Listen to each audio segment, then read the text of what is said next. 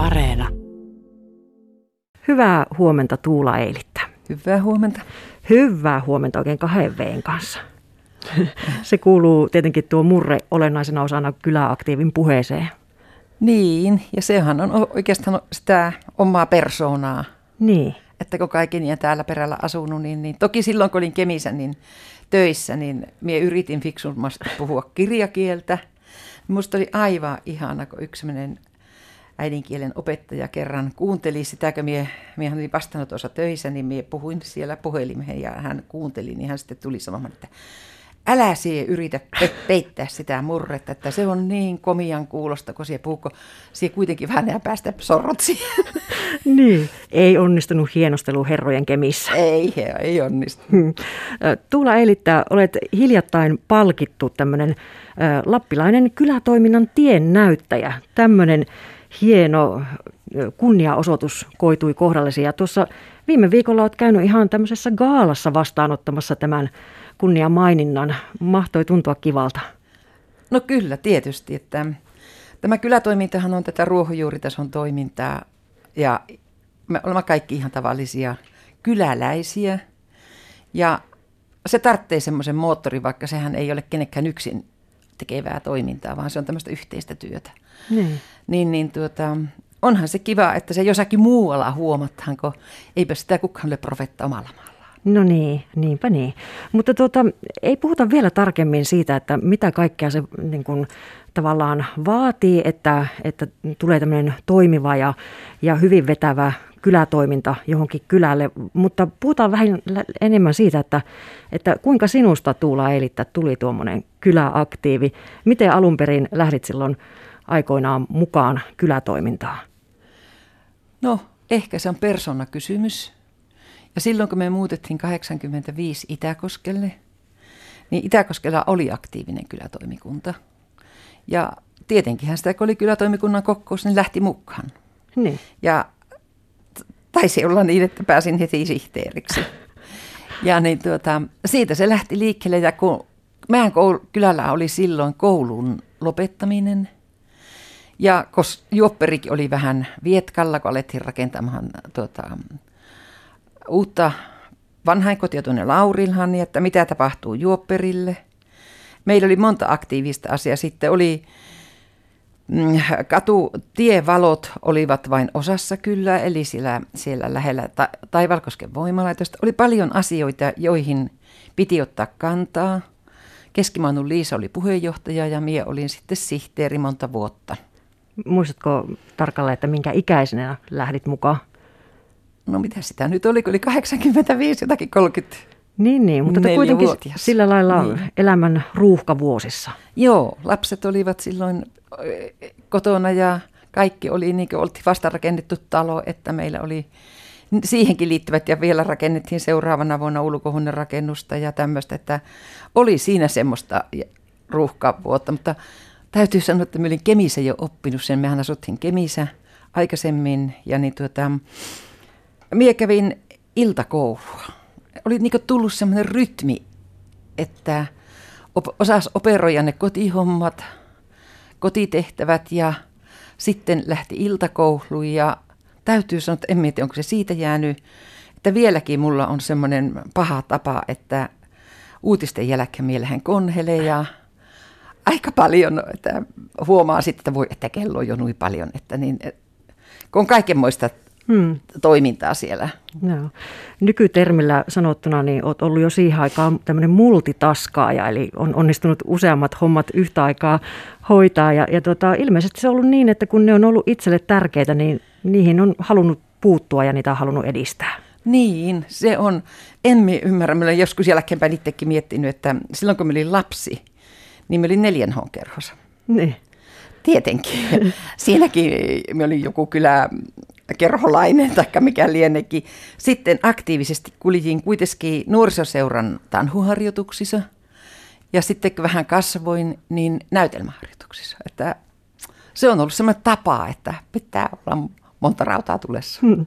Mutta kuinka sitten tehdään niitä, niitä uusia aktiivisia kylätoimintaan osaa ottavia ihmisiä? Mikä siinä on oikeastaan se resepti? Niin sulla oli Tuula siihen aika hyvä semmoinen niksi, mutta mennään siihen vasta sitten tarkemmin tuossa puoli yhdeksän uutisten jälkeen. Selvä.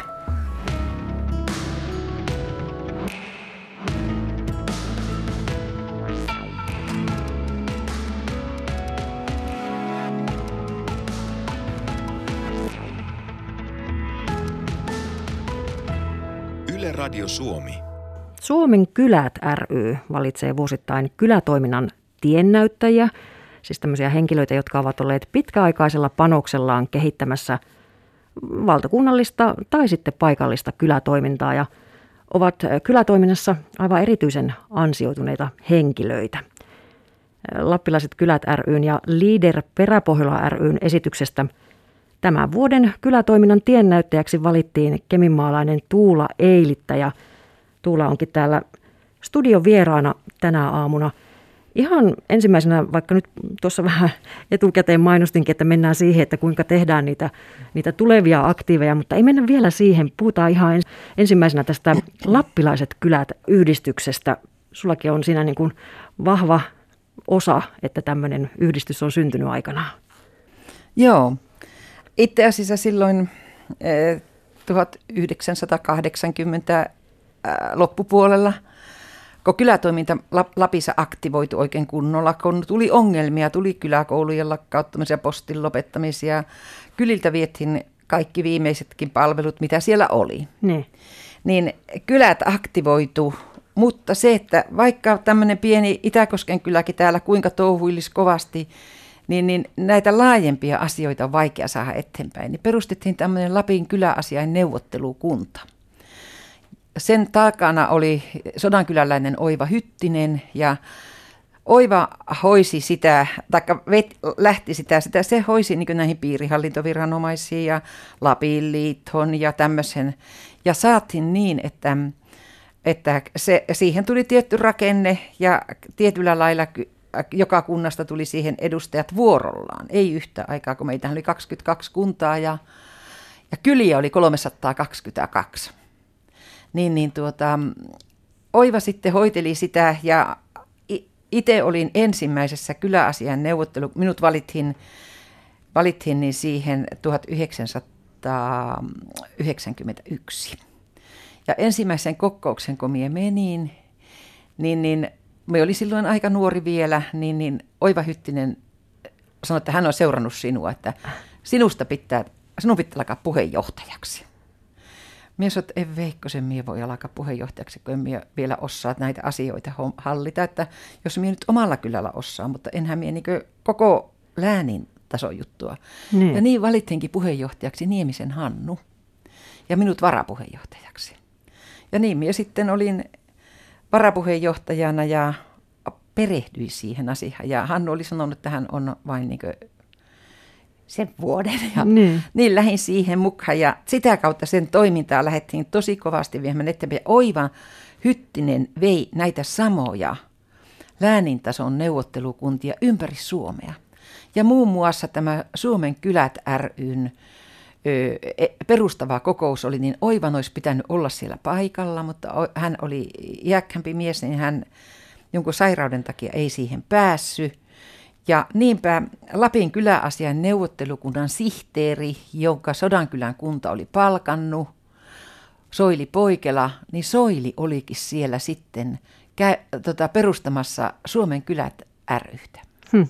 Joo, ja se, että on tämmöinen niin lappilainenkin vähän laajempi organisaatio, niin se on sitten mahdollistanut niitä semmoisia erilaisia mm, tuki, tämmöisiä vanoja tänne Lapin suuntaankin. Niin, ehdottomasti siinä vaiheessa, kun sitten, silloin aluksihan kylät olivat kaikki, niin kuin me Itäkoskellakin oltiin rekisteröimättömiä kyliä, ja kaikki, lähes kaikki Suom- kylät oli silloin rekisteröimättömiä, mutta siinä vaiheessa, kun lähdettiin hakemaan yhteiskunnallista rahoitusta, tuli liider-rahoitusmahdollisuudet, sun muut tämmöiset äh, laajemmat rahoitusmahdollisuudet, niin edellytettiin, että kylä pitää olla rekisteröitynyt. Koska silloin sillä, se on niin vastuunkantaja Joo, ja raha, rahahommia voidaan pyöritellä mm, vähän mm. järkevämmin. Pitää olla kirjanpidot ja kaikki. Toki meillä oli kirjanpito hoidettuna, vaikka me ei ollutkaan rekisteröity, mutta niin, niin tuota, ne piti olla virallisesti. Ja tämän kautta sitten saatiin kylille oikeus, että ne pääsivät niin tuota, näihin rahoituksien piiriin. Ja, ja LEADER-rahoitus on ollut yksi aika tärkeällä osalla oleva, oleva organisaatio, jota kautta kylät ovat saaneet rahoituksia. Niin kuin omallakin kylällä ollaan saatu LEADER-rahoitus koskevoiman remonttiin ja sitten tuohon valokuidun rakentamiseenhan me saatiin rahoitus tuolta maaseuturahoituksesta. Että niin, mutta se, että Leader rahoittaa tosi paljon kylien kehittämistä. Mm. Ja kyllä jos puhutaan kylien kehittämisestä, niin tuommoinen valokuituhanke, niin se on erittäin tätä päivää ja, mm. ja on, niin kuin mahdollistaa sitä, että kylätkin pysyvät sitten asuttuna jatkossa. Meillähän tämä valokuituhanke, niin se ei, se ei ole ihan kättä napsauttamalla tullut hanke, vaan silloin kun Tervolan kunta laittoi omille kylille, niin, niin me silloin jo oltiin yhteydessä Mika Simoskaan, että miten olisitte ottaisitte ottolapseksi. niin. Ja kun sä, mehän asuthan siinä rajalla justiinsa, niin, niin mutta se ei silloin niin kuin, lähtenyt niin hyvin liikkeelle ilmeisesti, että heillä oli projektihakemus tehty ja se oli Tervolan kunnan alueelle. Mutta sitten kun kuluu vähän aikaa, niin, niin tuota, äh, sitten ne, niin kuin olivakin, taas kysyttiin, että laajennattako sitä, niin, niin, niin. niin me päästiin siihen mukaan ja näin ollen me päästiin sillä lailla, että Itä-Kosken kylä, Itä-Länsikosken kylät ry sitoutui lähtemään siihen mukaan, että puheenhoitajan piti panna nimi siihen hakemuksen alle. Ja näin ollen me sitouduttiin tekemään sitä työtä, mitä me pystytään. Hmm.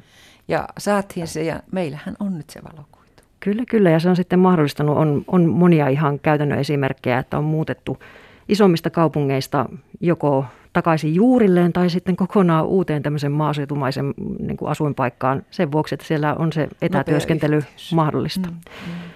Studiovieraana on siis kemimaalainen Tuula Eilittä, tämmöinen hiljattain palkittu kyläaktiivi ja, ja tuossa tosiaan sitä pyöriteltiinkin jo aikaisemmin, että miten tuommoisia kyläaktiiveja oikein leivotaan, miten, miten tehdään hyvä kyläaktiivi, niin sulla oli siihen aika hyvä resepti. Niin, että sehän itse asiassa sehän lähtee siitä, että ihminen, joka asuu kylällä ja on kiinnostunut siitä kylän kehittämisestä ja, ja niin tuota, olen just itse miettinyt, että kun syyskokkous tulee, niin sinne ei kauhean paljon tule väkeä, että onko siinä estenä se, että peläthän, että väkisin joutuu johonkin homman. Että on heti puheenjohtaja, kun niin, astuu mm. kokoukseen. Mm. Mutta minä niin näen sen, että ei ihmisiä saa pelotella eikä ihmisiä saa, saa, että kyllä se pitää itsestä lähteä. Jos ei ole pätkän vertaa kiinnostunut, niin eipä siitä juuri paljon mitään hyötyäkään ole.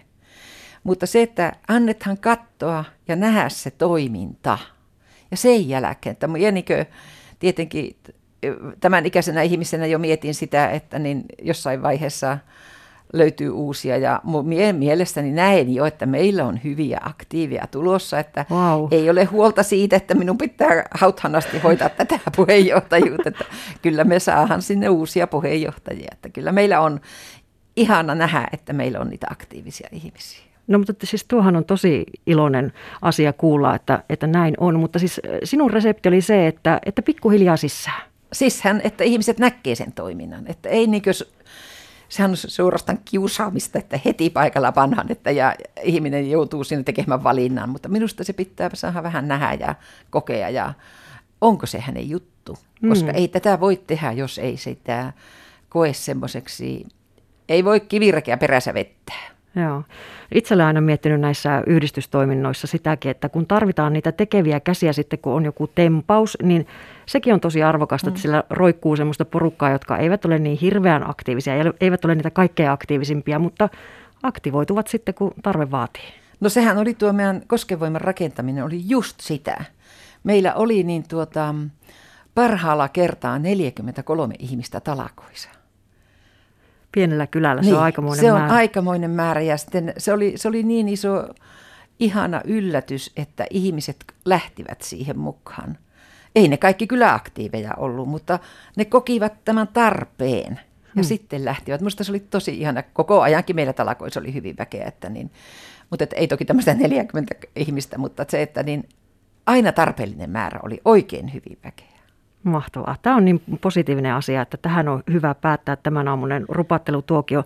Kiitoksia Tuula Eilittä vierailusta ja, ja onneksi olkoon vielä tästä hienosta niin kuin kunniaosoituksesta, eli, eli tuota, kylätoiminnan tiennäyttäjäksi sinut on tuota valittu ja viime viikolla palkittukin tästä. Ei sitä varmaan tuossa hommassa ihan liiaksi asti niitä kiitoksia tule. No eipä juuri.